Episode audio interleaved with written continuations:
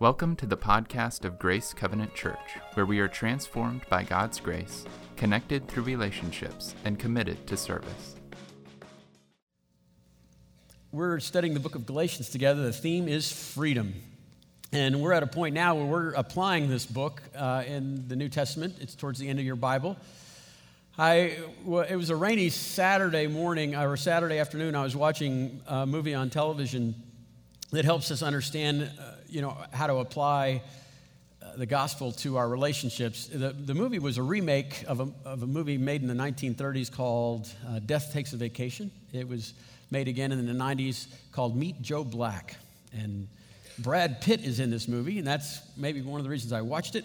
Uh, but he is, he, he is death personified. He's the grim reaper in this movie.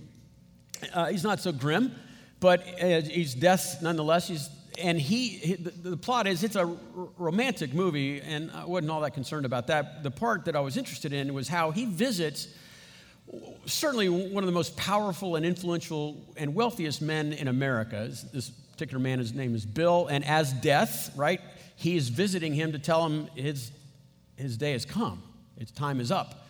And in that conversation, uh, they're interrupted by a family member, and so they have to think fast and say, Who's this? Uh, it's Joe Black. And so they name death, the death angel, right there, right? Joe Black, and that's how it gets its title. What was fascinating for me, and the reason I'm bringing this up, is, is death stays around for a while. It's the purpose of the movie. And, and he has this enviable, humble confidence. I mean, he is, he is he is so confident about who he is, death, and, and he's humble about it. And I thought, that's, oh, I would love to live that way. Uh, it, I mean, he's humble, it makes sense, right? Why, why would he be proud? He's, he didn't have to show off, he's death uh, there. And then he's, he's um, confident. Well, sure, he'd be confident because he's going to meet every man, woman, and child, and they're all going to lose. He's going to win. The game is fixed, right? He, he's going to always win that little interchange. And anyway, the, he's 30 years younger, uh, Brad Pitt, than, than these super powerful and influential, wealthy people. You know, billionaires he's running around with. And he, and he just doesn't care. And why, again, why should he care? He's deaf. But they're, they're in a private helicopter flying off to a private island. And he's not all that starstruck. And because everybody he touches will be broke, right? No one takes it with them. None of these things matter to him. And why should they? Uh, the, these, these men and women of, of influence, they have politicians on speed dial, and the politicians obey. They pick up on the first ring. Doesn't care to Joe Black, doesn't care to death, because Every time he meets one of these men, he touches them and they drop dead right away. There's no power, here's the point there's no power that can overwrite influence death. And there's no amount of money that you can buy any more time, not a day, not a minute. He is death. He's Joe Black. He stands by himself. And when I was watching this, I was thinking, you know, in contrast to death in many of these scenes, it, it just it made it made humanity and all of our endeavors seem to be pervasive in its distractions. And that's all they showed themselves to be just distractions. And I, I, I, couldn't help but think it's you know when we tease a cat with a laser pointer and this silly cat with its tiny little brain is chasing this red dot and there's no substance to the dot. There's nothing there right? And we laugh and then we turn around and we chase people wanting to like us or some expression of power or control or wealth or sufficiency, right? Just like a silly cat, there's no substance there either. And the presence of death in these, in these massive and exploitive pro- projections showed what we desire so much, over desire so much, to be nothing more than laser pointer dots in the world of humanity. But while all of that's true, the part that was haunting me most of the time when I'm watching the movie was uh, a phrase that I love from the Older Testament, and it's this Love is stronger than death. Love is stronger than death. And when I'm watching this humble confidence in every room that he walks into and every interchange that he has with every man, woman, and, that he in, endeavors. He has this humble confidence, right? If, if that's true with death, how much more with the love of God? How much more with a person that is consumed with the gospel of God, that knows he's loved by God? If death can do that, why can't life? And that's that's what we're going to learn about today, okay? We're going to learn about how to bring the power of the gospel into our lives and into our relationships in the context of community. We don't have to be proud. We don't have to be, you know, insecure with our relationships because love is stronger than death. The power of God's love is stronger in our if we could rearrange our self-image to reflect what the Bible says is true, it would transcend things. It would transcend our communities. Now, in this book of Galatians, we're about eight weeks in, so if you're new, um, let me try to explain in a couple of sentences. When we say the word gospel, it literally means good news. That's how it translates. And it's, it's this a couple sentences in Titus nicely summarize it. Um, it, it says, But then the kindness and the love of God, our Savior, appeared. He saved us, the Savior, Jesus. He saved us not because of righteous things that we had done but because of his mercy. Look, look at that. The, look what it says. The kindness and the love of God shows up in the Savior. He saves us.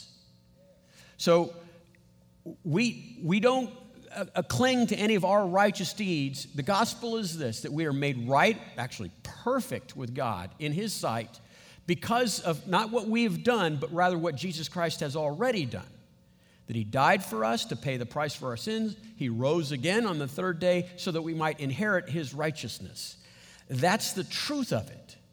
That's how we stand before God. And if we could, if we could understand that and, and a, apply that to our own self identity, then we would have humble confidence. We'd have hum, hum, humble confidence in the difficulties in life but in the context of today's sentences, it's humble confidence in the context of communal living with one another. Because if we would change our self identity, our self image, and not focus so much on ourselves, but rather what these things that are true that God says, it's a game changer. Absolutely, everything is altered. So, what we're going to look at today, we're going to look at the very end of chapter 5, and then we'll uh, go into chapter 6. I think there's a, they should be together, but I think there's a, a break in the chapters because in chapter 5, the last sentence says what we're not supposed to do, okay, what we're not supposed to do in community living. In chapter 6, verse 1, it starts telling us what we are supposed to do in community living, okay? So mostly we're looking at two sentences together. We're going to look at what not to do, that is, be conceited. And it, I'm going to preview that with verse 25, and that'll set up 26. Let's look at this. It's on the screens here. Okay, since we live by the Spirit, let us keep in step. Let's keep walking in the Spirit. That's the summary of all of chapter 5. Okay, if we're going to, li- since we're living in the Spirit, let's just keep walking in the Spirit. Okay, verse 26 says what not to do.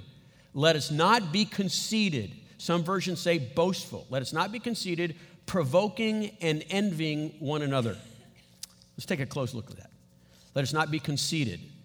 Great word, because I think in, if you have some an older translation called the King James translation, it, it will translate it literally, and literally it means uh, vain glory. So vain means absence of, you know, the desire for, right? Glory, weight, honor, um, uh, that you matter. And said, do not be conceited, do not be uh, consumed with this absence of honor, this, this right? Um, fixated on that you don't matter because that's going to provoke you. It's going to cause you to be provoking and envying.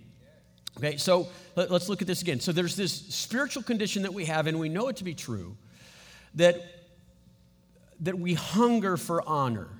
We, we deeply desire glory, and we don't have it. We know we don't count. And the whole universe cries out that we are a nobody just the, the, sheer number of people on the planet or the number of people that have existed. And then we, on our little dot, we don't matter. And we know we're nobody. We just take a shower that goes too long, we get stuck in traffic and our radio doesn't work, and we just, we can feel it coming in on us. And so what happens is, because of what's happening, we, we become the standard that we measure everything by. So, and this is how this, this is what leads to provoking and envying. But we we look at ourselves as the center of the universe because we're looking, we're so starving for honor that we look at ourselves to define what is beauty and success and intelligence and wit and athleticism, whatever it might be, right? This is going to be it for us. That's what vainglory is. The realization that we don't count, that we're pretty much insignificant and will probably be, we will certainly be forgotten. We don't know what to do with that. And so we do two things it automatically produces provoking and envying. Provoking is this uh, idea that I'm better than you. And, and I'm looking down at you, and so I'm kind of provoking you. Is that all, is that all you got? Is that all you are? Again, in this characterization of what beauty looks like, or intelligence, athleticism, whatever it is, right? So we're, we're arrogant that way and we're looking down. That's what provoking is because we're conceited, because conceited means this absence of honor. Or we look up at other people, we look at somebody that's ahead of us, and we're, oh, I, I could never have what they have, and I resent what they have, or resent who they are or what they've become. And so Paul is saying here, look, this is not how we're supposed to be treating each other, right? Do not become conceited or boastful, challenging one another, envying one another, provoking one another. Provoking, we, we, our arms are folded, really. That's, that's it, right? That's all you have, that's all you are. That's how, boy, that must be hard, right? And then, and then envying his hands in the pockets. Wow, I'm not much, I'm nothing, especially compared to you. See, again, the standard is us, and, we're, and we keep, in summary, the standard is us, and we keep depending upon who we're up against, right? We're, we're provoking looking down or we're envying looking up.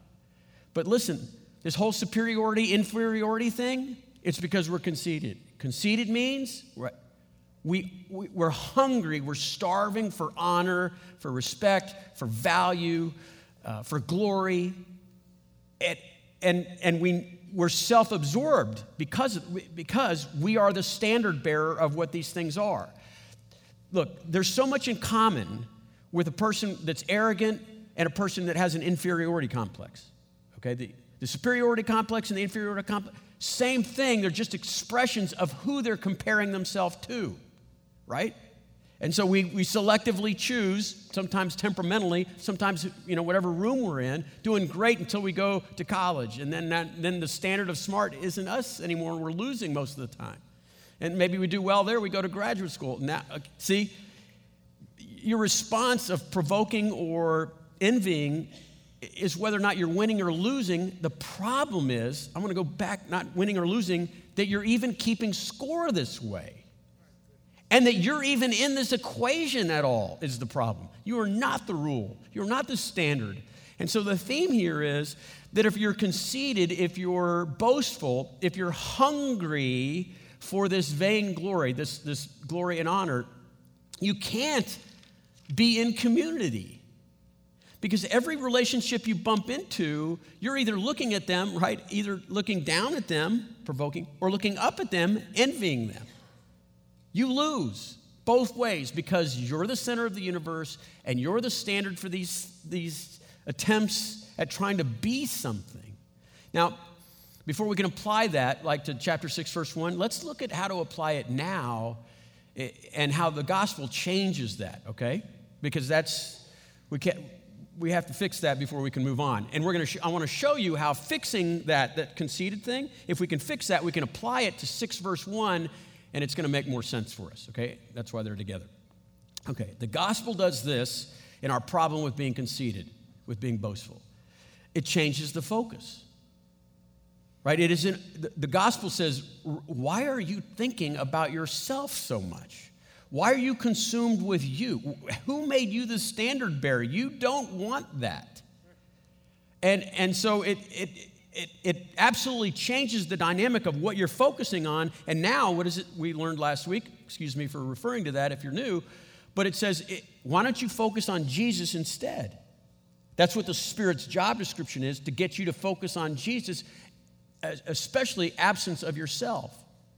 So if you're confronted, right, if, if you're, right, if you're uh, criticized for something and you're the center of things, then you're getting, it's, you go right to fight or flight. If you're criticized, you're going to go straight to fight. You're going to say, you know, being judgmental. You'll, you'll fight back and be critical of that person, and we'll just keep going back and forth, provoking, right? Or, or we flight. We go, oh, woe is us, feel terrible about it all day, take that one bit of truth, or maybe the whole thing is truthful, but it, it devastates us because the center of our life has been kicked out of whack. And of course, we're going to flee or fight for this. But the gospel says, no, no, no, let's take you out of the center. Let's put Jesus Christ and what he's done, the death and resurrection, this, this idea that he's given you uh, forgiveness, there's no condemnation for you. Then when you're criticized, you, you, you can respond humbly, right? And, and think in, internally, you're going, is, is that all you have against me? Because you, don't know you don't know a tenth of what's going on in my mind. You're right about those things. But there's so much worse than that. I am, um, I'm the chief of all sinners. If you want to race, I think I've got the pole position on sinfulness. And it's part of the beauty of, of becoming more saintly. The closer you get to heaven, the closer you get to the way you were meant to be, right? The more sensitive and tender you are towards sin. And so that's why, like when Paul writes at the end of his letters, he t- calls himself the chief of all sinners. And so when somebody criticizes you, you have a sense of humility because the Spirit of God, Jesus Christ, is the center of your soul. You're going, okay, that's, you're right. And you can be humble about it. But you can also be confident. You don't have to, have to be devastated. You don't have to sh- sheep or shy away because I don't care what you say about me. I don't care what you think about me. I don't care what you value about me because God has said things about me that are true in who I am right? God has said, uh, chapter 3, he says, You are a son of Abraham. And it, this is one of those times where they don't change son to son or daughter because you're the son, you inherit everything that Abraham was to inherit. That is righteousness. Chapter 3 says that you are clothed so that you look like Jesus. you know, you're clothed in Christ. So you're not devastated by criticism because you know where your worth is that you don't you're not vainglory you're not hungry for honor you have honor you inherited the honor of jesus christ right you're, so you're confident and you're humble because you know who you really are as a person outside of christ that's that's how you apply the gospel to your self-image that's how you keep from being conceited and here's the point the consequences of that is you get a little bit of this attributes of, of Joe Black, right? You're humble and confident. But it's more than that because love is stronger than death. Love is stronger than the power and the certainty of death. Got, are we there? So you, that's how you apply chapter 5, verse 25 and 26. Let's look at it again because we're going to move on to chapter 6 now. Look what it says. Now, since we live by the Spirit, let us keep in step. Let's keep walking by the Spirit. Let's not do this. Let's not become conceited, right? Hungering for honor, because that leads to provoking and envying each other. It has to lead to one of those two. Okay, that's what not to do. Now that we've adapted and altered our self identity as being a person under the umbrella of Jesus Christ, okay, what do we do with that? What do we do in community?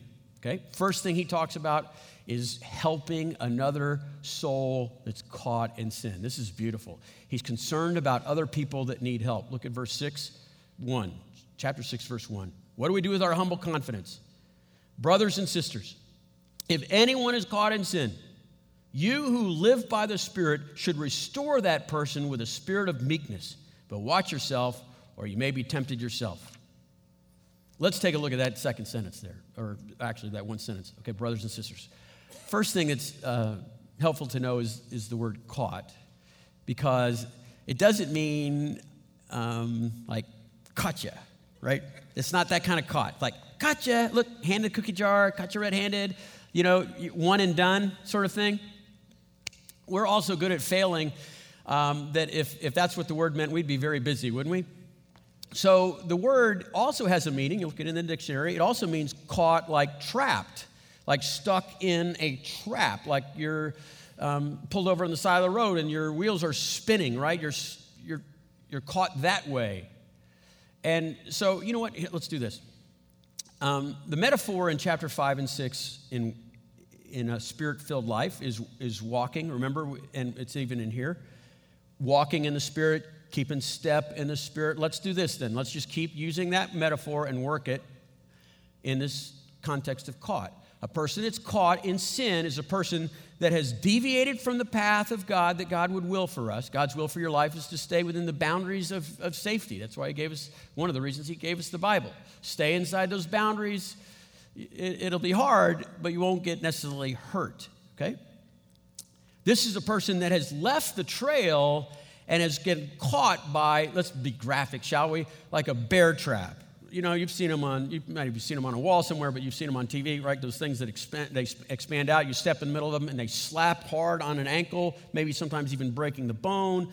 There's blood flying out. Those, these traps are chained to the ground in some post. Are you there? Is anybody? Yeah. Is it, uh, that's caught. That's what caught means. It means we can't move. It means that what, what used to be something that served us is now owning us. So we are off the trail, we're stuck, we're trapped, we're caught. That's what caught means. Now, Paul's going to say, what happens, because this happens a lot, what happens when somebody is caught in this context of sin? We're going to find out who should help them, what help you know means, what that word means, and then I want us to look finally at kind of um, the, the way, kind of the mood of the help. Those three questions are answered in this single sentence. Who helps them? right? What does help look like and how do we help? Let's look at the first one. Who should help them? Those who are spiritual. Brethren, if anyone is caught in any trespass, okay, you who are spiritual, it says. Let me let's start first of all, who it doesn't say. Who doesn't it say? What's missing here? It doesn't say if somebody's caught in a trespass, you who are spiritual that are pastors, that are elders, that are deacons, that are leaders, that are Sunday school teachers, right? Because the Bible says, and we believe it here, that every believer is a minister. And so this, honestly, this actually, this passage is somewhat of a definition of what a mature believer is. A mature believer can hear the cries of someone stuck and says, We need, I need to go get them. A spiritual person is the only qualification. Now, that's not an easy qualification, but I just want to make sure everybody understands that everybody's in on this. Everyone that's spiritual. Spiritual in the context of Galatians, simple, uh, the fruit of the Spirit earlier in chapter 5 love and joy and peace and patience, right? But again, I want you to see that I think in the context of this, that a mature believer, a spiritual person, sees another person hurting and says, I'm going to take my self worth that's not conceited, right? that's humble and confident, and maybe I'm the person God is calling to do something about it. A spiritual person is all the qualifications you need. It's a big qualification, but I want you to understand it's, it's, it's, it's not a title. Now, watch this. A conceited person doesn't qualify. That's why that previous verse applies here, because a conceited person sees somebody caught in a bear trap. You know, he stays safely on in the eye, right on the lane, because that's who he is when he's got his arms folded and he's looking condescendingly down at the person. I'd never get trapped like that. You know, you know what I think? I think he kind of got what's coming to you. I could never find myself there provoking. See? Conceited person can't help. They're not spiritual.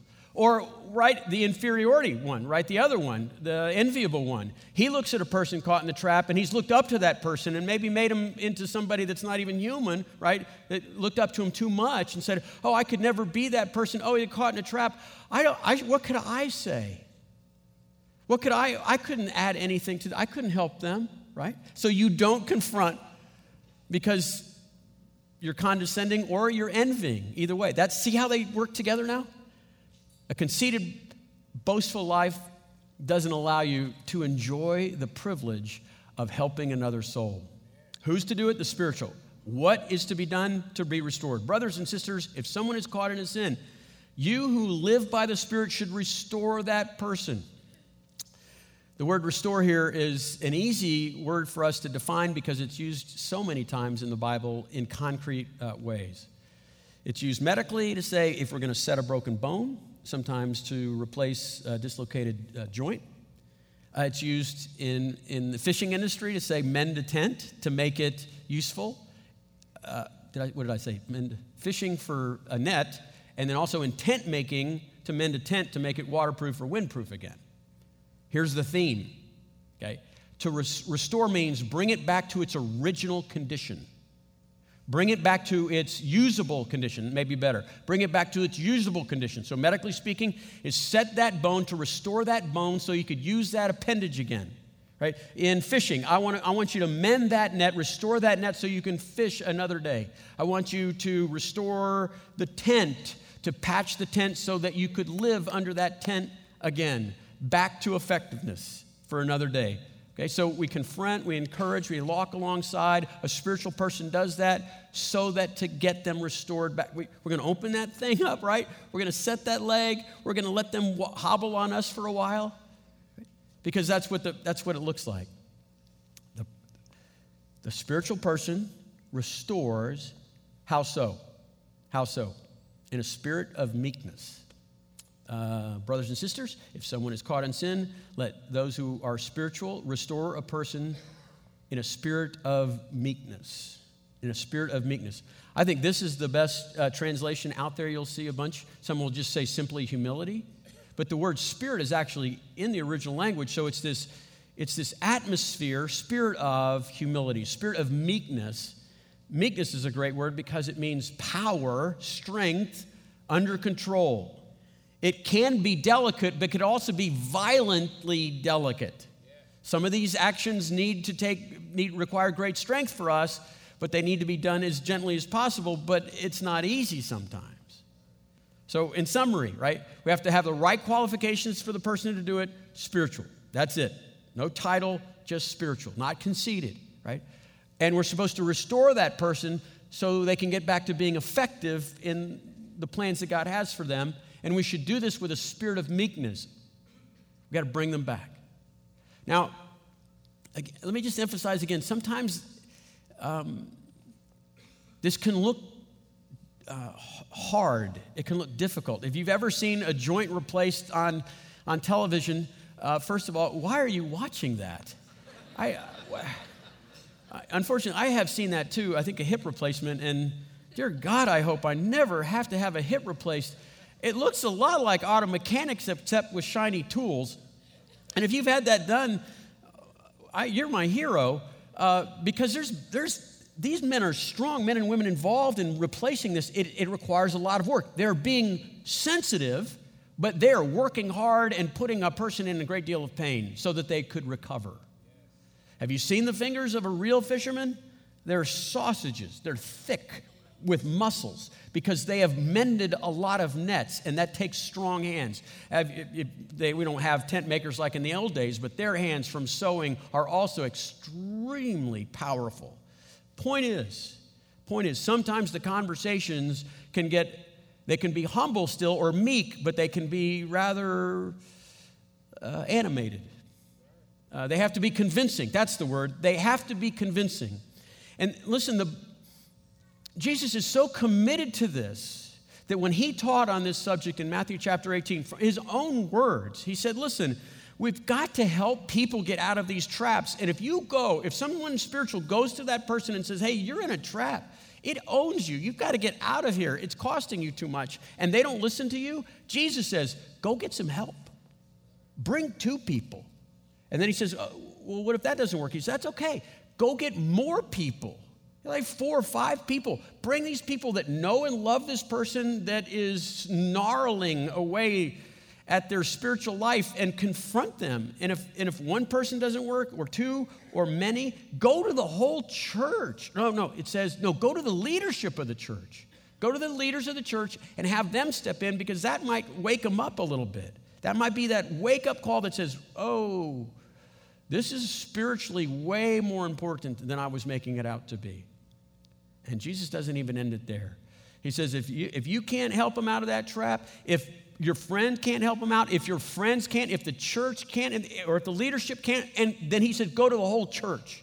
Get everyone in the church involved in this because I would celebrate beyond your imagination, if this one person came to repentance and he, and he got himself, eh, eh, you know, he allowed the Spirit to get him out of this trap, that's how committed I am to this.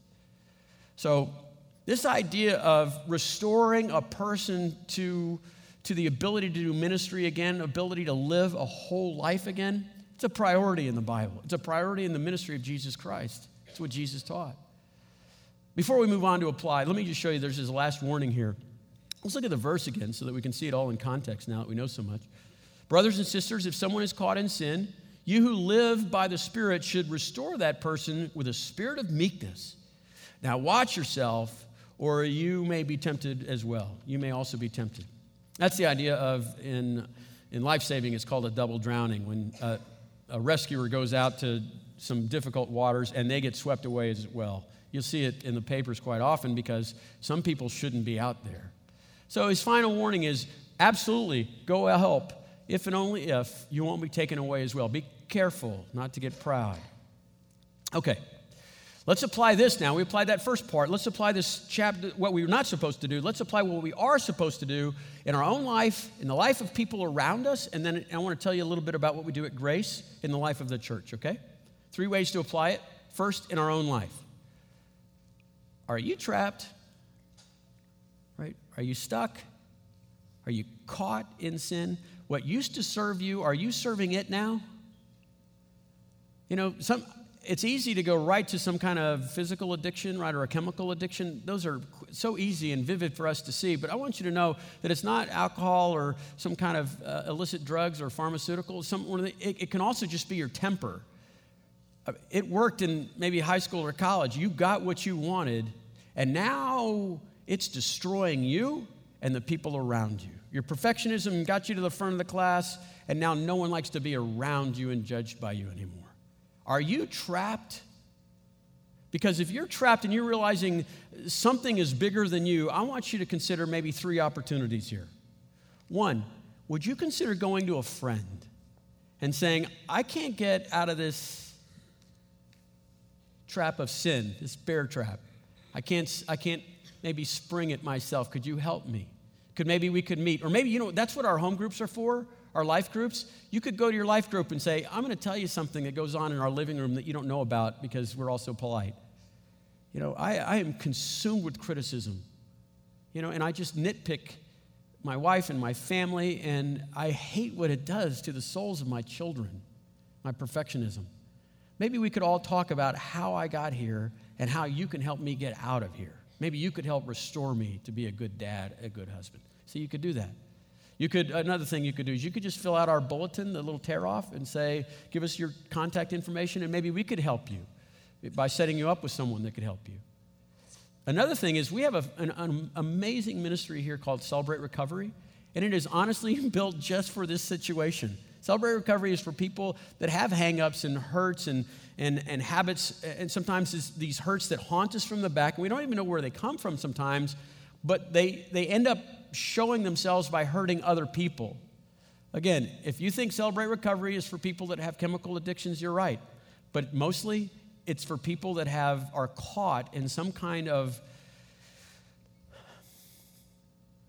personality trait, I guess, something that they can't stop. Being, again, impatient or vain or critical. I would ask that maybe you should, Thursday nights, Thursday nights, go. They, it's a group of people that aren't conceited because they can't be. They, they get this, this idea that they're humble and they're confident. They're humble because they know where they've been and what they've done, and they're so confident about the power of God in their life and what He could do in your life, they want to tell you about it. Would you consider going to Celebrate Recovery? Easy application for today if you're stuck. What about if you have somebody that's a, a, loved one, that's a friend of yours maybe that's stuck here? I mean, maybe today you came here to hear what you're supposed to do, you who are spiritual. Okay? And you're not going to be looking down at them or you're not going to be looking too much up at them and you're going to say, hey, you know what? Why don't we start meeting regularly? Maybe we could read a book together. We could enjoy one of the disciplines of the faith. Maybe we could ride together to celebrate recovery. We were not made to go through life alone. We were made to go through life in some kind of community. That's before there was a fall, maybe more so now. uh, that's, that's your life, that's people's lives. Let me tell you about our church. I want to tell you just as I'll, I'll speak to you not as a pastor, but as an elder here. And I don't do that very often, but I want you to know this that we define spiritual maturity here not by the ability to know what the Bible says, but by the ability to do what the, the Bible says. And this passage, and passages like Matthew 18, teaches clearly that if a person is stuck, if a person is stuck in sin, leaders, mature believers, are the ones that say, I have to do something to help this person. Okay? And what we found is if, if, if you're in a Bible study or a home group or an adult community or any context where what we used to think was a leader would come alongside and say, You know, I'm going to pray for you and your family. That's not enough, friends.